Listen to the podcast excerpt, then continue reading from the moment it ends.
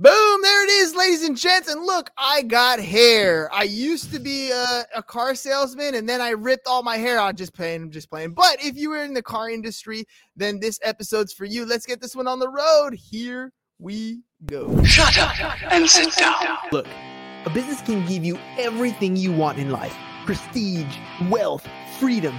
It can also take everything away from you. This show is for those who are willing to take that risk. These are the real life stories of entrepreneurs. But before we start, I have one small favor to ask. Please leave a comment. It could be advice, critiques, tips, feedback, or share this with someone because your engagement is the most valuable and most powerful form of social currency. So thank you, and welcome to another episode of Business Boss. All right, ladies and gents, look, car salesmen and mechanics have a notoriously bad reputation for customer service, but it doesn't have to be that way. You can develop the skills and teach your team to communicate more efficiently to naturally improve work and reduce conflicts with customers. Customers need to be educated so they understand the services that they need and walk away from the transaction feeling good rather than feeling ripped off. So let's talk automotive services and how to sell them with Coralee Zueff.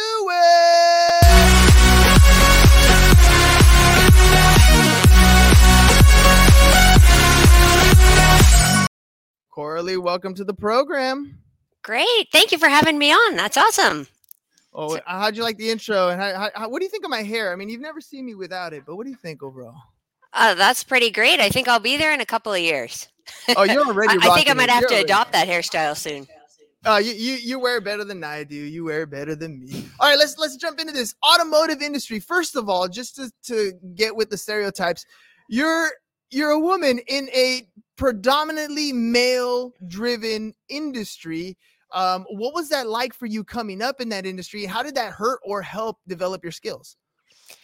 I don't really see myself as having being in a unique situation, but now it's sort of being pointed out to me the very differences.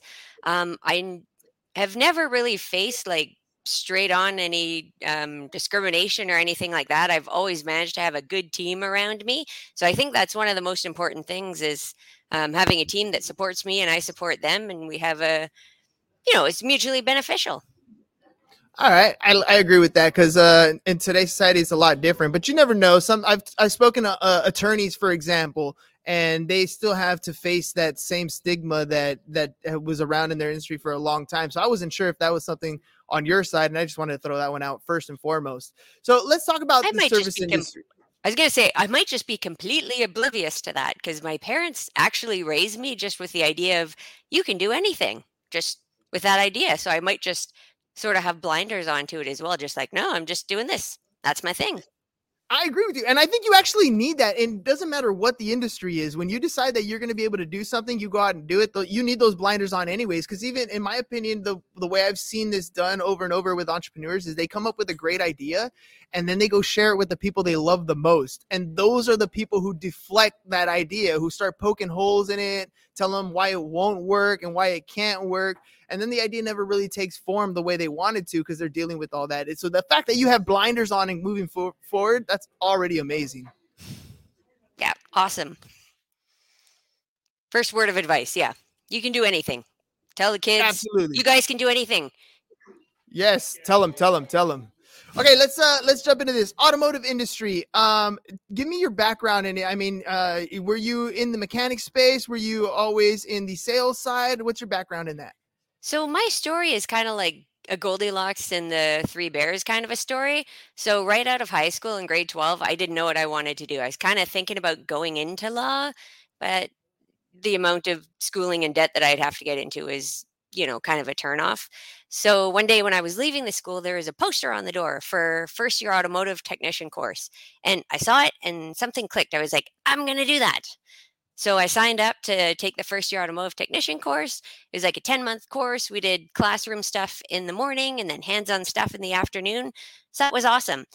However, I working on cars and light cars, but I need to talk to people as well. So I was sort of missing mm. that aspect of my life. So that's like the porridge is too cold kind of a thing. So right when I was done there, I took a sales course and got a job selling cars. So that was great. I got to talk to customers about vehicles and stuff. And I was like, okay, this vehicle is so awesome. It's easy to maintain. Look, here's how you check this and do this. And it'll be a piece of cake. It'll be, you know, low maintenance for you as well. But when people were buying cars, they weren't too interested in hearing about that stuff. More like mm. the features that they want on their vehicle. So that was um, the porridge is too hot now. So after that, I got a job in the parts department at a Canadian Tire here. And that was sort of like my sweet spot. Customers would bring in these weird random things off of their car. And then my job was to identify what it was and find them a new one. So I was like, sweet, this is my this is my sweet spot. And then the manager there recognized that I had you know a, a, knack for it and i was enjoying it so i got moved into the service department as a service advisor and the rest is history. So I've been in like almost all aspects of the business. I want to go back a little bit because you know you're in front of a bunch of high school seniors, and the truth of the matter is, most of them, if not all of them, don't exactly know what's going to happen after high school. They know that maybe it's supposed to be college because that's what they've been told to do. But I always love to talk to different entrepreneurs to show them that there are other avenues other than the ones that are prescribed by their, you know, their teachers that are here on, on campus. So you talked about education, but you also had a little hint of something that you didn't quite say, but it's part of your story, which is experience, right? And and, and those two things kind of combine to where you are. Tell me about your education background. And you you took those certification courses. Did you ever end up going back to college, or did you just kind of go the experience route and work your way up? Nope, I've gone the experience route and worked my way up.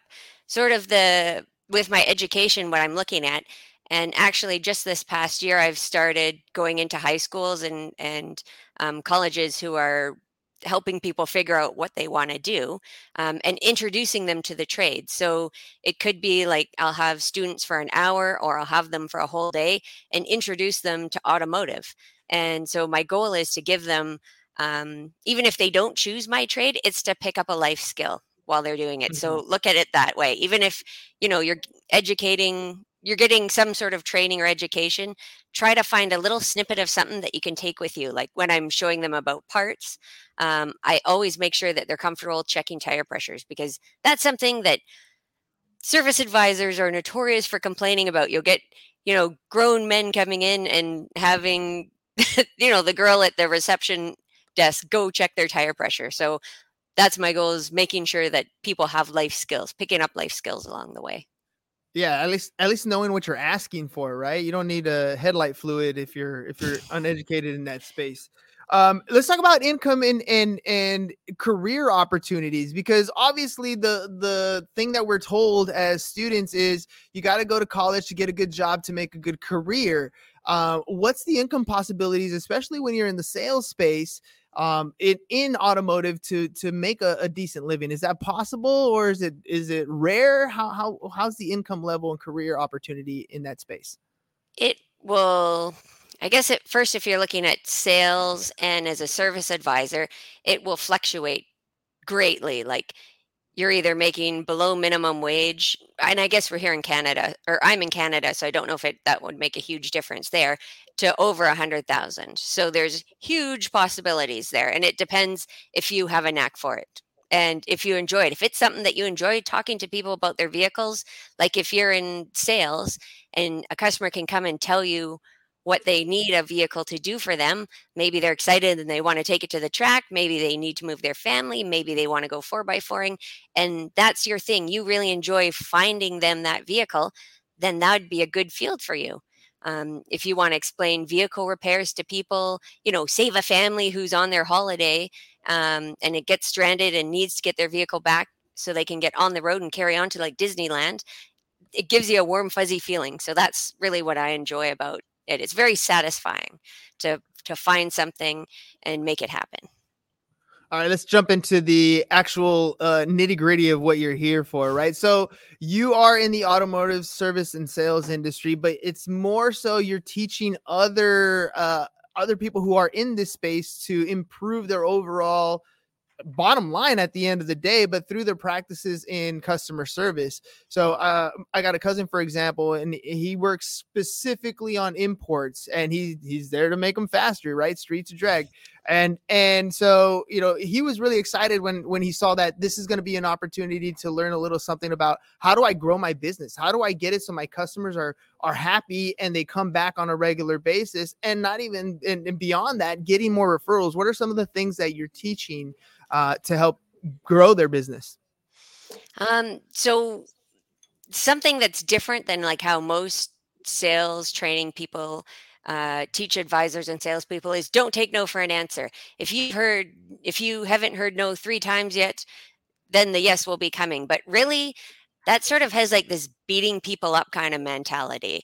And so we don't want to do that. We teach kids in school now that like you're if you say no if somebody tells you no it means no and leave them alone so it really is conflicting to what they're teaching in school now to how people are being trained so what my advice is and and for your friend too that's running the shop is to really explain to the person what's happening with their vehicle what the problem is and what you can do to solve it. And if they have that knowledge to be able to go home to their their spouse or their parents or their friends and tell them what you've done to their vehicle in layman's terms and you know explain it costed $1200 to do this but i got this so yay they're not then their friend can't turn around and tell them that oh you got ripped off or so and so can do it cheaper you know down the street it's like yeah he maybe would do it cheaper but he's cutting corners and he's not uh, you know doesn't have the same knowledge that your friend does your friend specializes in tuning of those vehicles yeah, and and well, that's that's one of the things that I think uh, is very difficult to understand. Um, why a Honda repair is going to be different than a Mercedes repair than it's going to be from a diesel repair, right? Like all these different types of vehicles, whether it's luxury, regular, diesel, they have a different skill set that's that's needed in order to make those necessary repairs. So, how does the general public differentiate between going to the mechanic, you know, the hole in the wall mechanic and the guy that comes to your house versus going to the dealership and why is there such a big price discrepancy? I think that's where usually the public is like hey this is why you got ripped off because you went to xyz uh, what, what do you think that that issue is when we're talking about the different specialties and the different pricing? For pricing i know it's perceived that it's expensive but i don't usually see a huge range in pricing. Usually, why the customer is upset about pricing is because it hasn't been explained properly and they haven't been cut, kept up to date. So, when a customer walks in, like my first advice is when you go and you bring your vehicle to the shop and you've just told them what's wrong with it. So, okay, I need an oil change and it's, you know, making a bit of a clunk. So, the person they're talking to should take that information, put it into the computer, and then print off a sheet with the amount of labor that they're expecting to pay and have them sign it. So first off, the customer knows how much it's going to pay or it's going to charge or it's going to cost, sorry, and then the advisor knows how much it's going to be. So there's no secrets there. And then when they diagnose what's going on with the vehicle, again, providing an estimate that's spot on to that customer so that there's no surprises in the end and adding it together, right? So if they phone, it's going to be $800. Okay, great. But then when they come in, if the advisor hasn't put the diagnostic time and that oil change along with the part that needs to be changed, and it actually is $975, that's how come people are getting upset. Mm, but isn't it difficult though? I mean, I, I know personally, uh, I had an experience recently. I was on my way to an open house and then my car decides that I push the gas and it doesn't want to go anymore, right? And I have enough car knowledge, and I don't have very much car knowledge, but I have enough car knowledge to understand that this is a transmission problem. I put it in drive and it push the gas and it doesn't go. Um, and that that could be uh, like a very expensive repair when you start talking transmissions. Um, and I don't really understand whether it's something that is going to be on an hourly, if it's going to be because of the parts themselves. So is this something that this is how they should lay out the problem, uh, the the solution to the client? Like I know the guy that I took it to, he was a he was a Nissan guy. So in my car's a Nissan, it worked out perfectly, right? And he laid it out. He's like, look, these are what the parts are going to cost right? This is what my labor is going to be, and then we're done deal. But I think the the the hesitation comes in as when you get a diagnosis and the work starts happening, and then you get that phone call saying, "Oh." By the way, did you know X, Y, and Z? And I think that's where kind of as as uh, car owners and mechanics, that's where the kind of turnoff happens because we're like, look, I want my car to be back functioning, and now we have all these other things going on. Um, help explain that from a from a automotive side right? It's from the mechanic side because i feel like they are trying to help but it feels a lot like on the other side like dude now you're there now you want to get more out of me? Like how can a how can a mechanic really clarify that up front and then avoid that feeling? So I always like to to tell people of what might happen. Like first, when I give an estimate um, for for fluids, like if we're doing coolant for example, I'll put the max amount on there. So first, it can't be any more for that fluid. And just when you have that trust built up on that first sale, you know, they've perhaps come in and seen their vehicle and what's going on. Like, okay, so we need to change this part, but it's completely buried in here. And sometimes, you know, hoses and plastic bits just get old over time. So once in a while, that kind of stuff does happen when you're getting an estimate, it's always good to ask. Like that's how I know that service advisors are doing something right when they start asking questions. Like, is it possible we could need more parts? Or why is it this amount? Do we need these things? Could it be cheaper? So those are things ask the technician when or ask the service advisor, whoever's presenting your estimate to you, is to ask questions. I like that. The questions are going to make the biggest difference because yeah, if you ask a little more, did you hear this sound? Is it popping like this? Is it is it possible that we're going here? Um, but when you're when we are talking about pricing, I felt like um, I personally feel like if you tell me it's going to be a thousand dollars for the repair, and when I show up, you're like, look, uh, we started at that price point, but um, it didn't actually need XYZ. It's only going to be 800 bucks. I feel like that is a win from the customer side. Like I came in agreeing to a grand, and now it's like you, you, oh, okay, so you were actually able to save me some money versus the other way around, which usually happens at the mechanic, is you go in thinking it's going to be a grand, and then you come out paying fifteen hundred. You know, and like that's I think the the the misconception here. Do you think there's a problem when they anchor if if mechanics could anchor high and then you know take things off the list as they go through, or is it better to start where they think it's going to be and then add on to that? No, that's that's definitely a great way to do it. Like for example, many vehicles with interference engines, the timing belt needs to be done, let's say around um, 160,000 kilometers or every 10 years. So they could just quote that timing belt and put it on there. However, there's pulleys and there's tensioners as well that may need to be done and definitely recommend doing them. And there's a couple of seals in that area as well that might leak. And there's a water pump, for example. So, how I would quote that out is quote everything out on there that might be needed in that area. And you could always take things off later on. But this is sort of like your worst case scenario when we go in here. What could happen? Yeah, I think that's a that's definitely a, a great approach. Market's changing. Um, I went looking for an electric vehicle recently, and uh, I was looking at the a Kia EV5. I think my wife was the one that that really liked that vehicle, and like Kia's not really on the high end spectrum of vehicles, and yet the expense on that because the dealers were able to mark it up was kind of significant at this point. Um, do you see a big? I mean, obviously, we're making a big shift into electric vehicles, but on the service side, is there a big shift in servicing electric vehicles from servicing gas powered vehicles or hybrids? I know it. It they give the perception that electric vehicles are going to have less maintenance than than gas and diesel vehicles. You don't need to do the oil changes because they they don't need that. However, there are a bunch of other components like there's the brakes, there's the tires, there's your heating system, there's all that those fancy computers that have gone into vehicles now so you have all the touch screens and your um, blind spot assist there's so many things that could go wrong so while it doesn't need a regular oil change it's still going to need a tire rotation still going to need its bulbs to be checked, the cabin filter that filters the air before it comes into the passenger compartment, that's still going to need to be changed. So there's so thinking that an electric vehicle is going to be less maintenance um, isn't the best idea. All right, well, that's good to know because, uh, yeah, I mean that's one of the things is is cutting costs on the gas, but the servicing might still. I, I, like I, I've I've heard that I have to change my tires a lot more often on an electric vehicle than I do on a gas powered vehicle. So good to know. Um, what's going to happen if we go to your website? If we go to CoraleeZueff.com, uh, what do we find there? Oh, okay. Um, there you'll find a link first off to purchase my book. That was my during COVID times. Um, you know, when we were all stuck at home for a little while, I finally decided to put all of my automotive knowledge into a book and listed it on Amazon, and it became a multiple bestseller. So that was exciting. Um, there's a link for um, service advisors and shop owners and dealerships to to book a time to chat with me about how they're communicating with customers and if we can make any improvements and if they'd be a good fit for my program. And then I also have a public speaking section and a blog section that links to my YouTube.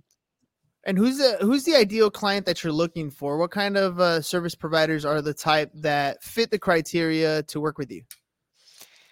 First off, ones that are not stuck in their ways and um, are honest. That's my first thing, actually, on my questionnaire and and everything is you have to be honest.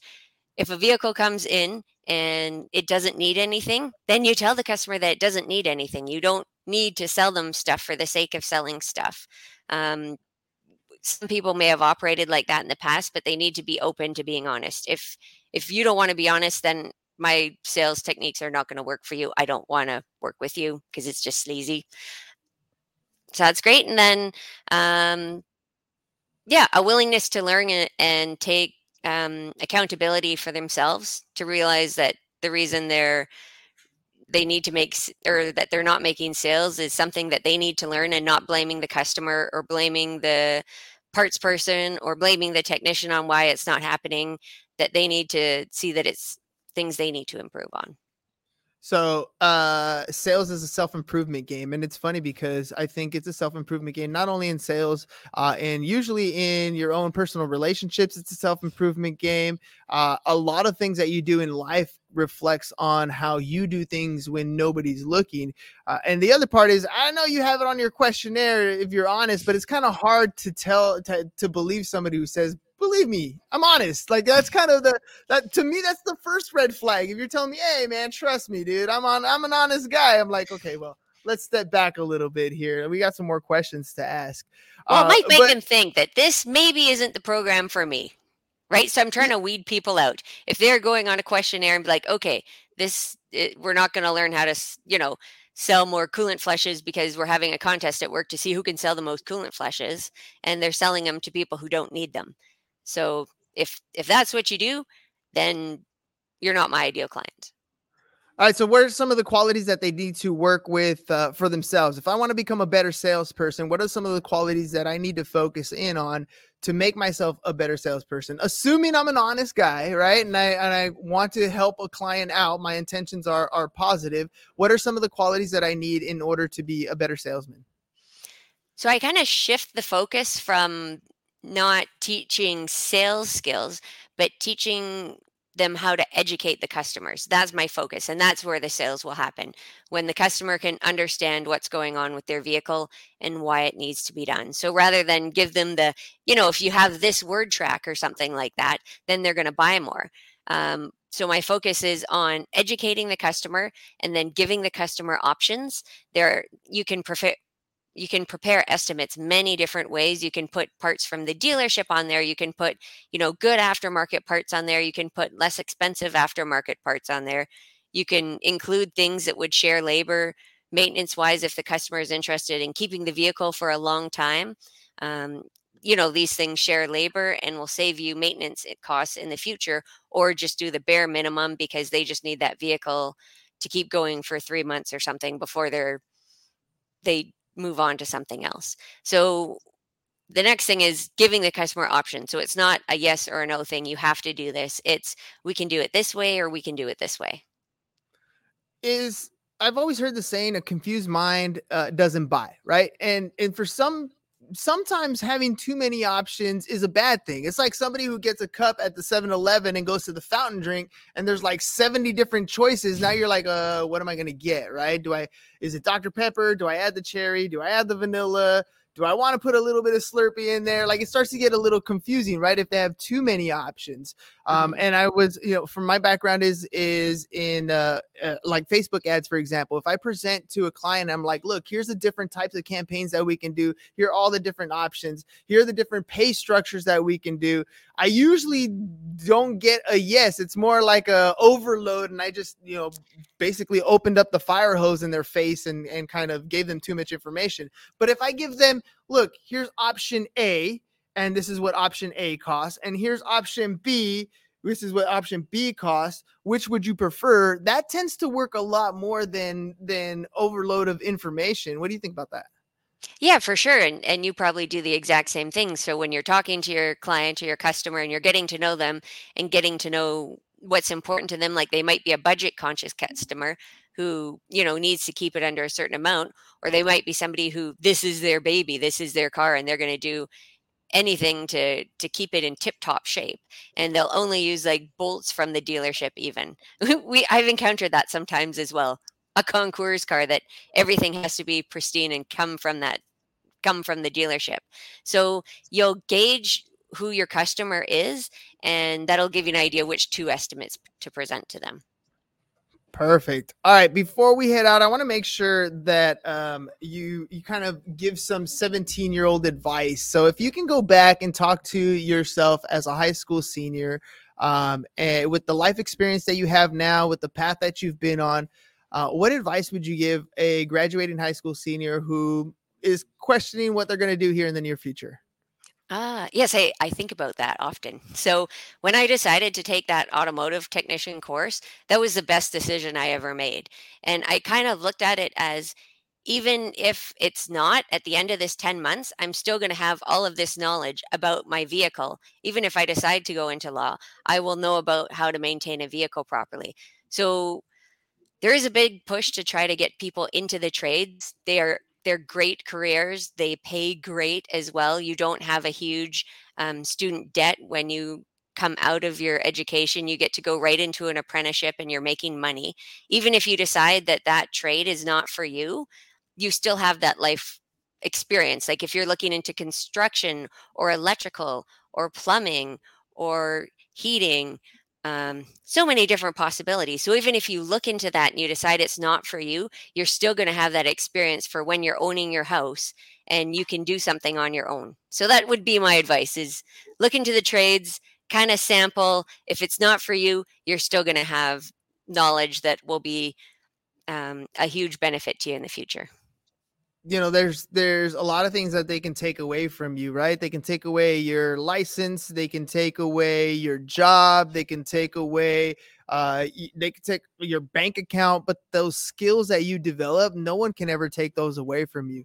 Those skills are the things that can help you earn another income in another career field or trade for whatever it is that you need to trade for. If the zombie apocalypse ever happens seeing as we're in halloween day right those skills are the things that are going to take you to that next level. So you're, I, I believe you're exactly right. Like uh, one of the things that I love about your story is you saw something that piqued your interest and you took action on it, right? You didn't see something that piqued your interest and thought about it for two weeks and then, you know, did some research for a couple months and then thought about maybe signing up the next semester. You just did it. And it opened so many doors for you. And I, I feel like in today's generation, there's too many thinking about pondering that maybe someday I might take action versus just doing it, taking the Nike approach and just doing it. Um, mm-hmm. Before we head out, uh, I want to make sure that uh, you get enough uh, people to, to check check check your information out. So if people want to work with you, get a hold of you, find out more about what you do, how can they do that? You can go to coraleezueff.com and you can um, click the link to send me an email to to chat some more, you can fill out the questionnaire and we can book a call to to talk. You can, yeah, send me an email. Uh, you can also find me on LinkedIn. That's one of the social media play- platforms that I hang out on the most. Sweet.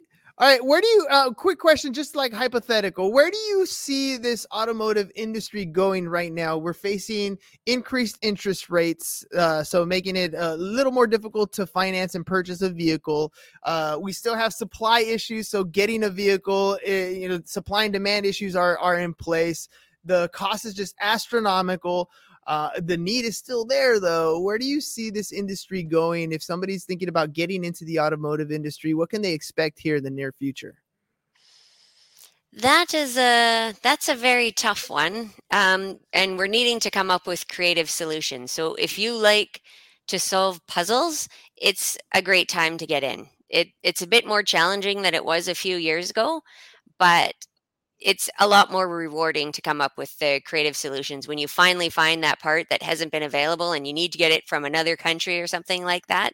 Um, it makes that effort all the more rewarding. Thanks, Coralee, for jumping on the show today. Ladies and gentlemen, one more time, if you guys want to pick up her book, you guys can go to www.coraleezueff. That's C O R A L E E Z ueff.com. Scrolling across the bottom for those of you listening, that's why I spelled it out for you. Make sure you guys check it out. Coralee, thank you again for being on the show. Ladies and gentlemen, we'll catch you guys all on the next one. Have a happy Halloween. Be safe out there. Don't party too much and eat all your candy before your mom sees it. Just playing. Make sure they check it first. Peace, and we're out. It's over. Go home. Is your business in need of marketing? Try starting a podcast, but not just any podcast. Podcast like a pro. We can show you how to take your business from being invisible to becoming a brand people trust. Go to www.businessbros.biz to get started today.